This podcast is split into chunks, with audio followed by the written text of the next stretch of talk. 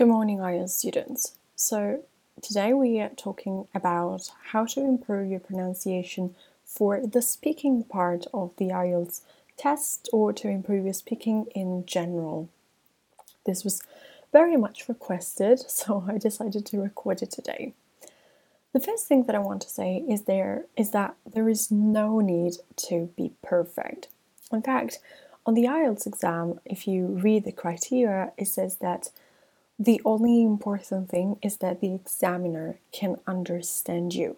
And this is the same in real life. You don't really need to have a perfect pronunciation. It doesn't really matter whether you say advertisement or advertisement. The important thing is that people can actually understand you.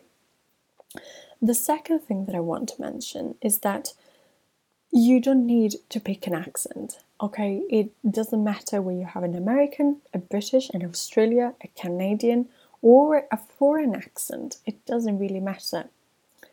What we need is um, not the perfect pronunciation or an or an intonation, but we need to find our weak points, those maybe words or phrases that we really struggle to um, to pronounce, and we have to work on them. Not because we want to be perfect, but because we want to be understood. The third thing that I want to say is that it's important to go slowly. When you speak, don't be in a rush, like like you have to go somewhere. Especially in part two, because in part two, remember that you have to speak for two minutes, then the examiner will stop you, but you cannot speak for less than two minutes. So it's important that you can do that. Obviously, go slowly, but not too much. Also, this gives you the time to think of what you are saying. So that's particularly important both in the IELTS but also in other academic tests and in your life in general. Then I want to give you a very practical exercise that you can do. What I want you to do is I want you to pick either a video or an audio, so for example, a podcast episode, and then you have to stop after each sentence, not after every word, but after each sentence. You repeat the sentence. Maybe you try to also record yourself using your phone while you do so and you listen back to the video or to the audio to see if you were correct.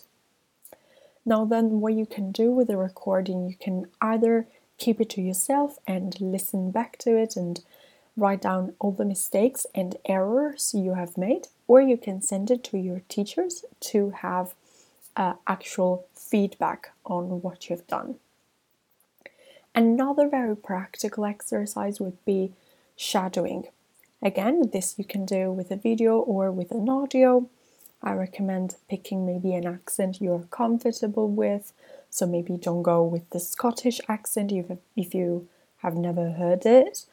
Um, and maybe someone like a public figure who is used to be interpreted in by actual interpreters because they go slower and um, they they have a pace that is um, great for shadowing.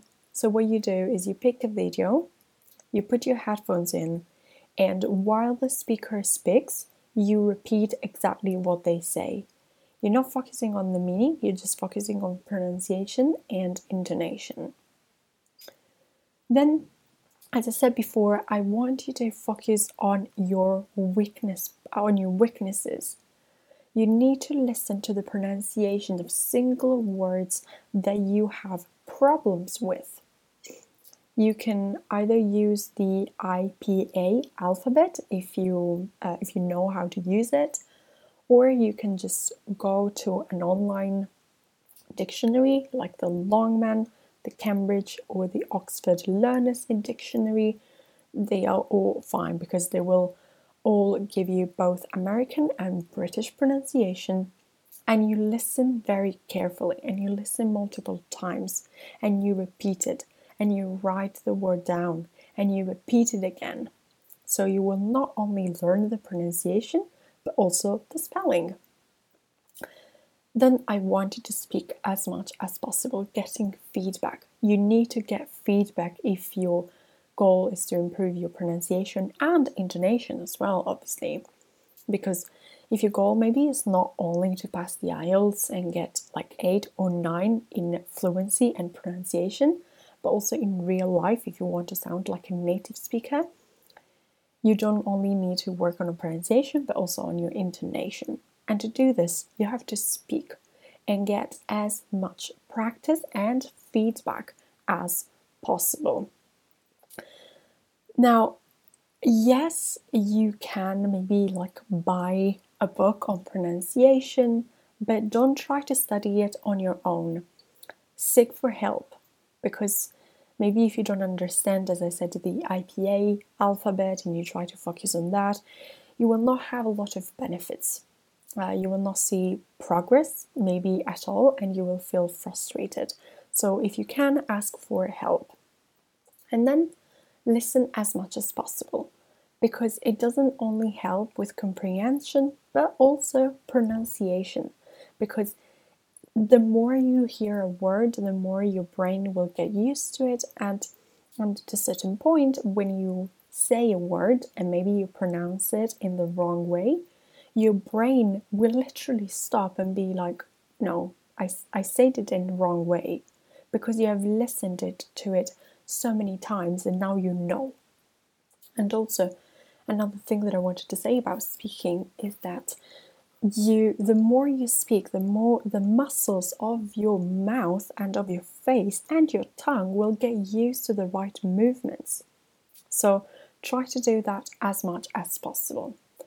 So this were uh, my pieces of advice and i hope this was useful. Remember that the most important thing is to have as much practice as possible so go out there and find someone who can um, who can help you out. So I hope this was useful, and I will talk to you next week. Bye.